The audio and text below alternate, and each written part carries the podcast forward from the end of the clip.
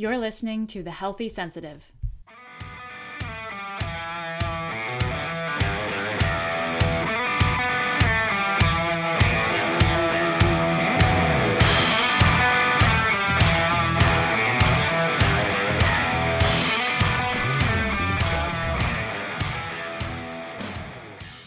Welcome, everybody, to The Healthy Sensitive, a podcast for introverts and highly sensitive people who are trying to live big and keep their health and their sanity intact in the process. I'm Leah Burkhart, your hostess on the show, your resident HSP, introvert, blogger, podcaster, health educator, crazy nut.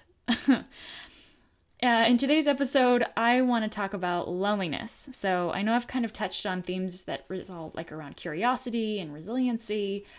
I wanted to spend a little bit of time on loneliness, primarily because it keeps popping up, which I think is super interesting. So, I don't know if you're aware of this, but apparently, a number of I don't know, organizations, I guess you could say, uh, have started talking about how we are in an epidemic of loneliness.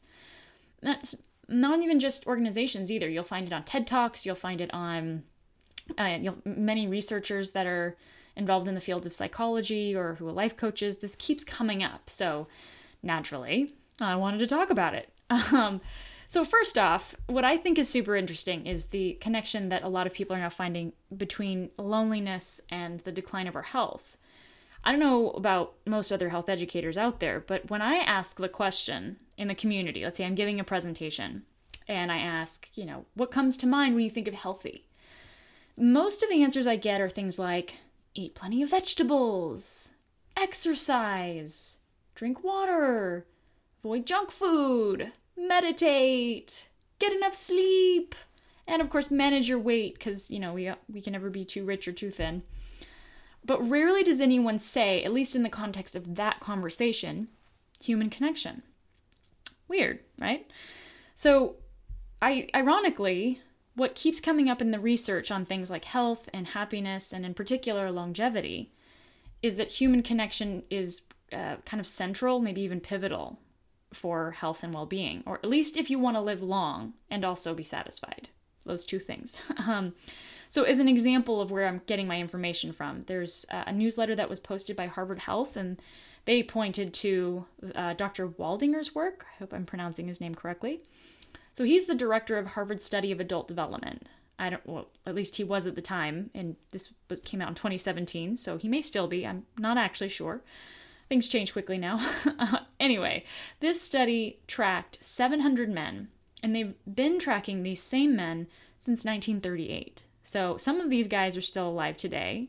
They're in their 90s. Um, and what keeps coming up over and over, like they've taken blood samples, they've um, they've interviewed these men throughout the years, they've interviewed these men's families throughout the years, and while diet and exercise and things like that are certainly not superfluous, they're not uh, meaningless.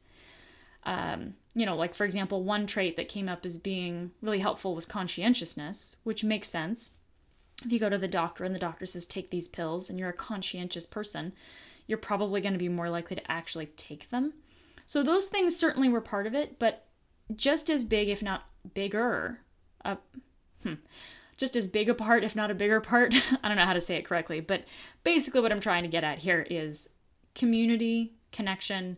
These things continue to come up as being essential for health, wellness, and longevity. But that can be a little bit tricky, I think, or at least for me personally, because it's not necessarily clear right off the bat if it's the connection that's doing the help. So is it is it the case that I am connected and that leads me to a healthier state of well of, of being? Or is it the case that I am healthier and because I have more health and vitality, I'm more likely to have the energy to go out and connect? Based on what people are continuing like when people are saying, um, and this really kind of sucks for me as a introvert. I didn't really want to hear this, but like, nope, loneliness in and of itself seems to be a problem. Um, some even suggest that it's toxic. So, people who are lonely tend to have higher levels of cortisol in their bloodstream, which, you know, cortisol is supposed to be pumping in your system. It's intrinsic to your survival, but you don't want a ton of it. and You don't want it pumping around in your system all the time, which, in the case of those who identify as being lonely, that's what's happening. So, what that really means is that your risk for inflammatory conditions such as type 2 diabetes, heart disease, and dementia go up. Some research suggests that loneliness can be as great a health risk as smoking 15 cigarettes per day. Per day! So you've got a smoker who's smoking 15 cigarettes a day, and you've got some other person who doesn't smoke and who's just lonely. Evidently, they're on equal footing. What? I mean, as a health educator, this is mind blowing. I don't know if it, really feels that way to you, but for me, I'm just saying. So, and then finally, um, it's even more of a risk than obesity, although obesity is certainly given a lot more publicity. That didn't surprise me as much as the cigarettes, though, to be quite honest. In the UK, the British Red Cross has even begun partnering with uh, what they've called a co op, um, and they've set up a loneliness action group to combat this issue. Uh, beyond that, so, if you're familiar with Rachel Wurzman's work, I'm not sure if you are, but I was introduced to her because I am a nerd and I listen to a ridiculous number of podcasts. And one of them that I listen to is TED Radio Hour because, come on, who doesn't want to listen to that one? And I just, one of the people that were brought on board uh, in a discussion about health and wellness, naturally, I would want to key into that one, was Rachel Wurzman. So she does uh, work in neuroscience and she's in in particular she's interested in one part of the brain called the striatum. I don't know if I'm pronouncing that correctly by the way. I'm kind of just hoping. I'm not again kind of bear with me on this because once you get into the realm of neuroscience you're now into a I, you're, i'm getting into territory that's not my my home base um, but as i understand it the striatum is uh well it's connected with compulsive behavior and habits. It doesn't mean that because you have a striatum, you will have compulsive behavior and habits. Um, evidently, it's at the base of the forebrain and it enables decision making. It's heavily influenced by social connection and or its lack. It seems to be, and this part was a little unclear, it seems to signal something to do with the reward systems. So it's not per se, I don't know that the striatum is directly affected by things like dopamine, but it's involved in the decision making process that would lead us to seek out rewards. So let's break this down a little bit.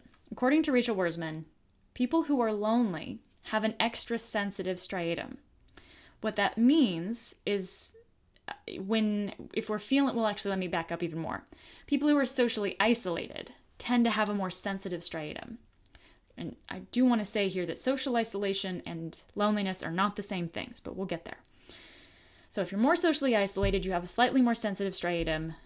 And then in that vein, if you also identify as being lonely as well as socially isolated, it's going to signal the brain to start looking for external rewards.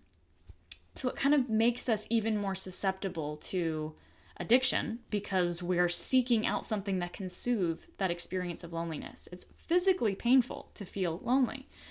So, the kinds of things we might look for could it can include drugs and alcohol, but it can also include spending too much time in front of a TV screen or eating too much food or spending too much time playing video games like and none of those things in and of themselves are bad. Food is necessary. Video games are fine. Um, screen time is fine. I'm sitting in front of a screen right now as I'm talking to you and recording this podcast.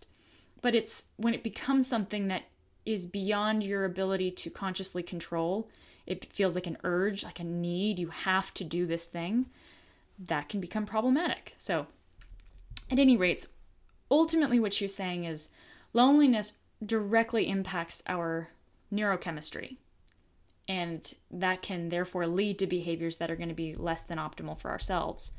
But just the fact that it affects our neurochemistry in the first place, so drastically, in fact, is wild to me. So, anyway, I, I made a little tiny parenthetical side note about there being a difference between social isolation and loneliness.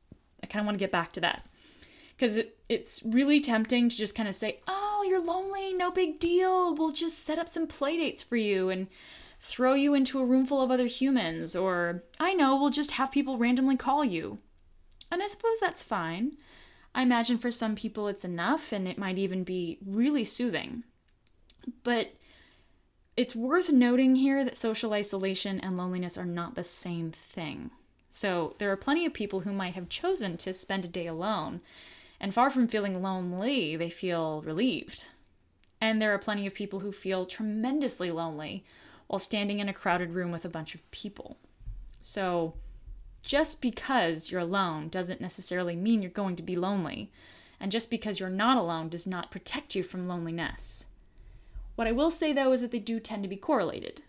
People who are socially isolated are more likely to feel lonely more often. So, just something to think about. It's just also worth remembering that throwing, it's not like, oh, I'm socially isolated, so I'll just collect 250 Facebook friends and get out there and meet some random humans. That's not, it's, it's not really, um, it's not going to work. It's, it's a little, well, it's kind of lazy, to be quite honest. And speaking of laziness and technology, um, and Facebook and the like, um, this kind of leads into the question is technology and our culture fueling loneliness? Like, are screens the problem?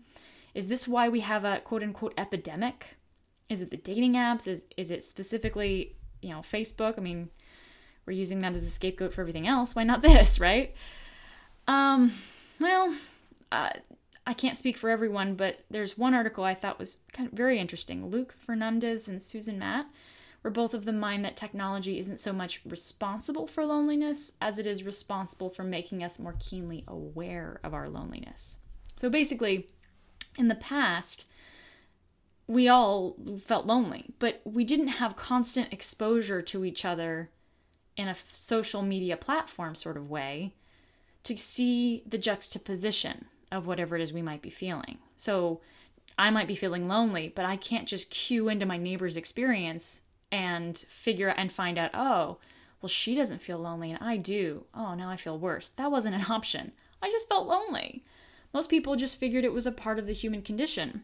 And in fact, you have people like, you know, uh, D- Henry David Thoreau, Walt Whitman, who were kind of embracing it and saying, hey, there's value to be had in going out there and just being self sufficient and kind of moving beyond the loneliness. And beyond that, uh, I know I've quoted her several times, but Glennon Doyle points to this in her book Love Warrior when she talks about hot loneliness. So, in her book, if you're interested in reading it, I think it's fabulous. She goes through her struggles with an eating disorder, with alcoholism, with drug addiction, how she kind of crawls out of all of those and, and she does it through really intense self inquiry. Well, uh, what she determines in her quest is oh, all this time, I thought that if I felt lonely, it was a problem. And I mean, it is, it's extremely uncomfortable, but what she mistakenly believed, like, she fell for the trap that social media and marketing campaigns sort of lay down for us, hoping that they'll snag us what marketing campaigns, what television ads, what all these social media platforms try and say, even if only subtly, is Oh, are you lonely? Do you feel isolated? Do you feel empty inside? That's weird. That's wrong. You should never feel lonely. You should never feel empty.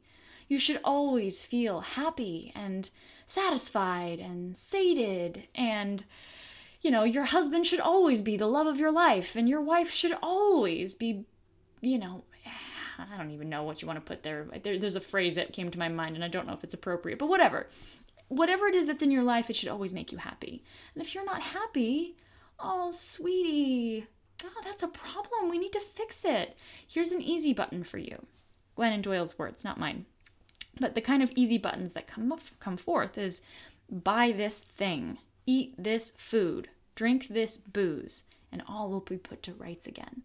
So, in essence, it's not that we didn't feel loneliness in the past. We did, but we didn't have something outside of ourselves constantly saying, Are you lonely? That's weird. Are you lonely? That's super weird. Are you lonely? Oh my God, you should not be lonely. Here's a product. Take the product. My God, man.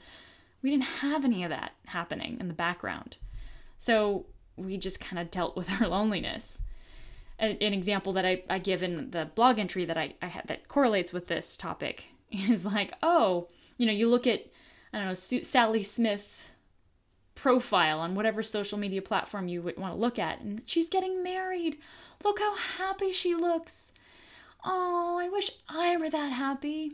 Never mind that those were just the few pictures she took during the photo booth, whatever thing, the, the photo op that the two of them, like, that's just their filtered engagement photos. You don't see behind the scenes that she's losing sleep because of the bajillion wedding decisions she has to make, or that she's struggling to stay on good terms with her soon to be in laws. You don't see any of that stuff. No one posts that.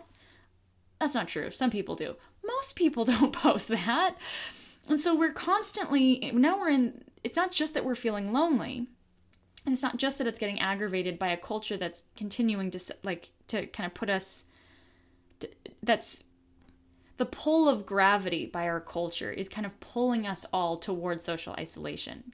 Like community and connection really and truly is more challenging in today's time and for a number of reasons. So you've got a culture that's kind of pushing people toward more social isolation and you've got a culture that is telling you that if you feel lonely, there's something wrong, either wrong with you or wrong with your life. Because, and this brings me to number three, everyone else feels great. You're the odd man out, so you better buy something quickly, or eat something fast, or drink it down, you know, I guess quickly. Wow, brain fart there. If you do any of those things, all will be okay. That's not actually true, but Anyway, why would I bring all of this up specifically for highly sensitive people? I mean, what, do HSPs feel lonely? Uh, based on the work that I do with them, yes. In my experience, when I speak with my fellow HSPs, loneliness is a universal theme, and it's a special kind of loneliness. So, the kinds of things I hear include I want to feel like someone just gets me, but most of the time I just feel like an alien. I want to feel connected, but by the time I'm done with work, I'm exhausted. I just want to go home.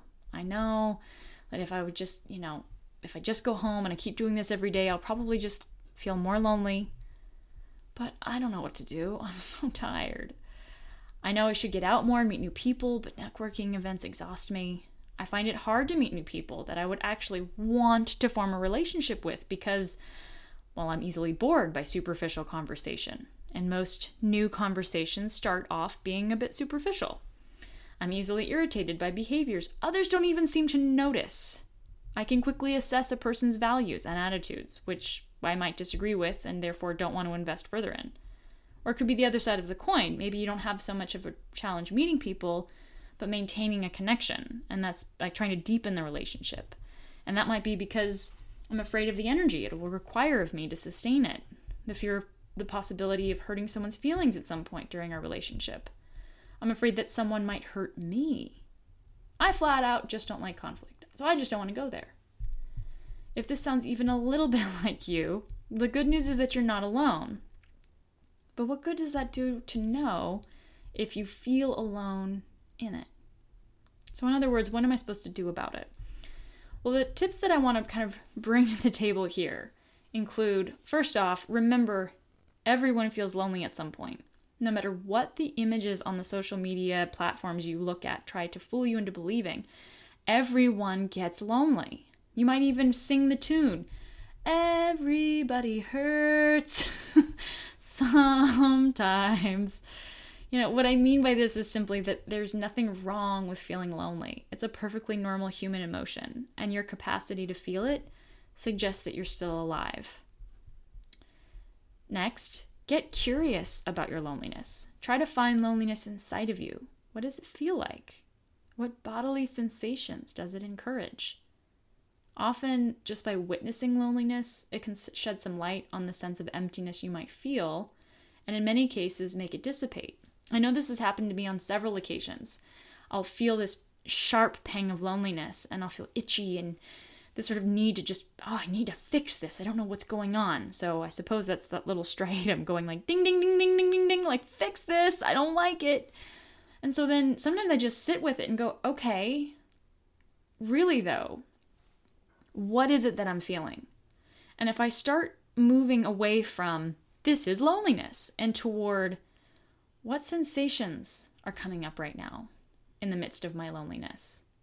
How is my body feeling? what's really happening. It can be surprising how quickly I can't find loneliness. It's just sensation. And sensation is a totally different creature. Sensation doesn't, it's not good, it's not bad, it just is. And that, in and of itself, makes it evaporate. This one's kind of fun. You'll get this one. Uh, you, you're not going to like it, actually. Probably not. Gently push yourself to get out and meet new people in ways that are non threatening. I can testify to this. I would never say anything on a podcast or encourage people to do something on a blog that I wasn't willing to do myself. And I've been doing little miniature experiments with this. I mean, I live alone with a dog and a cat, so I'm just not really alone. But you know, I'm not in a relationship and I don't live with any roommates at the moment. And I, I go to work and I come home, and that's kind of my life. So there have been times when I felt lonely and I decided, okay, well, I'm, I'm, I've got to, let's go test some things out. Let's see what happens when I go out to a meetup. And there were times when I would say yes to a meetup only to like the day of. I know you've had this experience before. On Tuesday, you thought it'd be a great idea to go on Thursday, but then Thursday comes around and you're thinking, never mind, I don't wanna. like, but I forced myself, not painfully, not cruelly, but I just said, no, we're gonna do this thing. So I started. I went. I'm, I'm going to like a Spanish meetup because I really, you know, uh, quiero aprender español mucho. So I go to a Spanish meetup, and I was tired and did not want to do this thing. I'm like, I'm gonna have to meet these people, and I I don't speak Spanish well. This is gonna be incredibly uncomfortable. What am I doing? And I went, and there were five people there, and they were wonderful and warm, and I got to chit chat in Spanish with, you know, I mean, no hablo español bien, pero, you know, hablo un poquito de español, so I was able to speak a little. And that felt great. I thought, wow. And I left feeling more energized than I felt when I arrived, which really surprised me because as an introvert, I've always self identified as a person who will leave a social situation feeling like I have less energy than I had when I got there. But it just, it turns out I just had to be more deliberate with the kinds of social engagements I committed to. So I tried another example. What about going to a discussion group? Let's try that. That went great. I went to a Shut Up and Write group turns that was great. Um, a book club that was great, and so I'm discovering that these experiences with and I'm, and the more often that I go to these things, the more I start to find that these people become familiar to me, and with that familiarity comes a sense of ease and a sense of connection, and it's easy to make that connection because well we at least have a few things in common already. So it, it doesn't feel forced because the primary focus is on the thing that we're all doing and then the secondary thing that comes out of that is an organic conversation that can lead to things that are more interesting. So it doesn't just feel like idle chit chat. So I highly recommend gently pushing yourself to try things that might feel a little bit uncomfortable, but in the end, you may discover is totally worth it. Uh, next thing I'll say is get enough sleep. I'm using my personal experience for this as the primary element in this bullet point. I know for me personally, when I haven't slept well, it's amazing. I, I really and truly feel more lonely. And every time I dig into it, it's like, is it really loneliness or is it just fatigue? And it probably is 99% fatigue, but the experience feels like a palpable kind of loneliness. It's my first knee jerk response when I ask myself, how am I feeling right now? So, and so I did a little bit of research to see if I was the only one. Is this unique? And it's not. I'm not. like, evidently, people who are sleep deprived are more likely to identify as lonely, and they're more likely to self isolate, which makes sense. If you're exhausted, you're not going to go out. So it's, I don't know, it's, I find it really interesting. So get enough sleep. You may have a life that is conducive to loneliness. So you may just need to get out more, but you might just need to get another hour of sleep, and maybe all would be right again. like, um, next, don't assume that just because you spend long hours alone that it means you should feel lonely. This is a big problem in the wellness industry. As soon as we find out something's good for you, we immediately jump to the, the, the notion that its opposite has to be bad. If broccoli is good, then cookies must be bad. Cookies are great. Have you ever been in the middle of a marathon? Excellent life choice. You know, and in the same sense, just because it, social interaction is linked with health and well being, that doesn't mean solitude is going to harm you per se. It only is harmful if you feel like you don't ha- have the choice to move away from loneliness, or not, excuse me, move out of your solitude. So if you've chosen to be alone and you know that at any moment, if you wanted to, you could pick up the phone and call a friend, that's not loneliness. And if you prefer to spend more of your time alone, there's nothing wrong with that. Research shows that on average, you only need to hang out with or really just talk to one person for one hour once every, I want to say, two weeks. And that's just on average. So everyone's different. Everyone has different social needs all I'm inviting you to consider is, you know, it's worth inquiring about what your needs are, whatever your number might be. And then finally, befriend yourself. This is imperative. One of the greatest challenges that HSP tend to have is low self esteem. This is especially true for men with high uh, processing sensitivity. But no matter who might be in the room with you or sleeping in the bed next to you, you are always ultimately alone in your unique experience. If you enjoy your own company, loneliness will find it much more difficult to take root within you. So, these are just some tips to play around with. Uh, I do want to say so, I've put out the second of my courses. I'm continuing to uh, update the posts in the, the online community. So, in this upcoming week, I'll be inc- like go, sending out um, some more in depth details about loneliness, about the research on loneliness, and about tips and tricks that might be helpful to combat loneliness maybe combating it is a little bit mm, strange, but maybe some some journal entries that you can play with, um, things like that. So that's what's going to be happening in the membership site. I'm also going to be launching a pilot course, and the pilot course is going to be live, and I don't mean in person, but I'm going to be doing it. It's a Vibe, it's a Vibe webinar. it's a live webinar. I want to put together, it's a four sequence, four session series on sleep. Uh, I've done a lot of research on sleep and I'm finding that I continuously keep popping, you know, running into people who are struggling with it. So I want to do sort of a deep dive. How do you get to sleep faster? How do you stay asleep longer? Sleep is absolutely imperative for all human beings, but it's particularly important for highly sensitive people and uh, as I've mentioned a few times throughout this podcast, sleep is what led me down the path of holistic health and wellness over in general. I struggled with getting sleep. I've struggled with it since I was like 8 years old. So, did a lot of a lot of work on this area and now I sleep like a normal human. So, yay me. But now I want to share what I've discovered and the research that I've done uh, with folks. And I also want to link people together. So, I'm, I do not just want it to be a self paced course.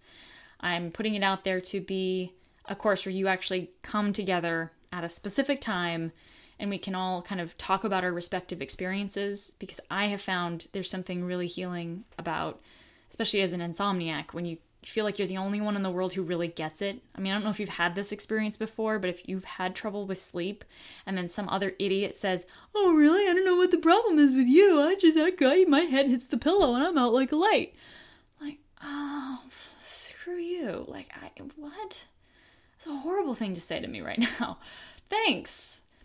It can feel even worse because a lot of times people don't really understand the crazy making that it can stir up in, in folks. So, once again, uh, I'm going to be posting the registration page on my website pretty shortly. It's not up yet, but I'm just sort of putting out the teasers for right now. Uh, if you're curious about the details and you don't want to wait for me to put up the registration page, please reach out to me. It's Leah at thehealthysensitive.com. Um, yes, once again, Leah at thehealthysensitive.com and just make mention of the fact that you're interested in joining the pilot. Uh, and I can, I'll, I can, whatever, I'll be putting up all the details quite soon, but I'm happy to answer questions beforehand. I think that just about takes care of it. So I hope your week goes fabulously well. I always like posting this on Monday so that you get an opportunity to hear something. It's like, oh, yay, at least there's something to look forward to on a Monday. anyway, once again, have a fabulous week if you want to join the membership page, go to www.thehealthysensitive.com, go to join the community, and I'll be posting sort of in depth deep dives into each of the topics that I go over in my podcast. Um, love to have you. It's only $5 a month. So it's something that you're interested in, please come and join. And otherwise, if you don't want to join or if you're just curious and want to say, like, uh, start a conversation, you can email me at leah at thehealthysensitive.com. And yeah, I'm finally done. Have a fabulous week. I've said that five times now. Bye bye.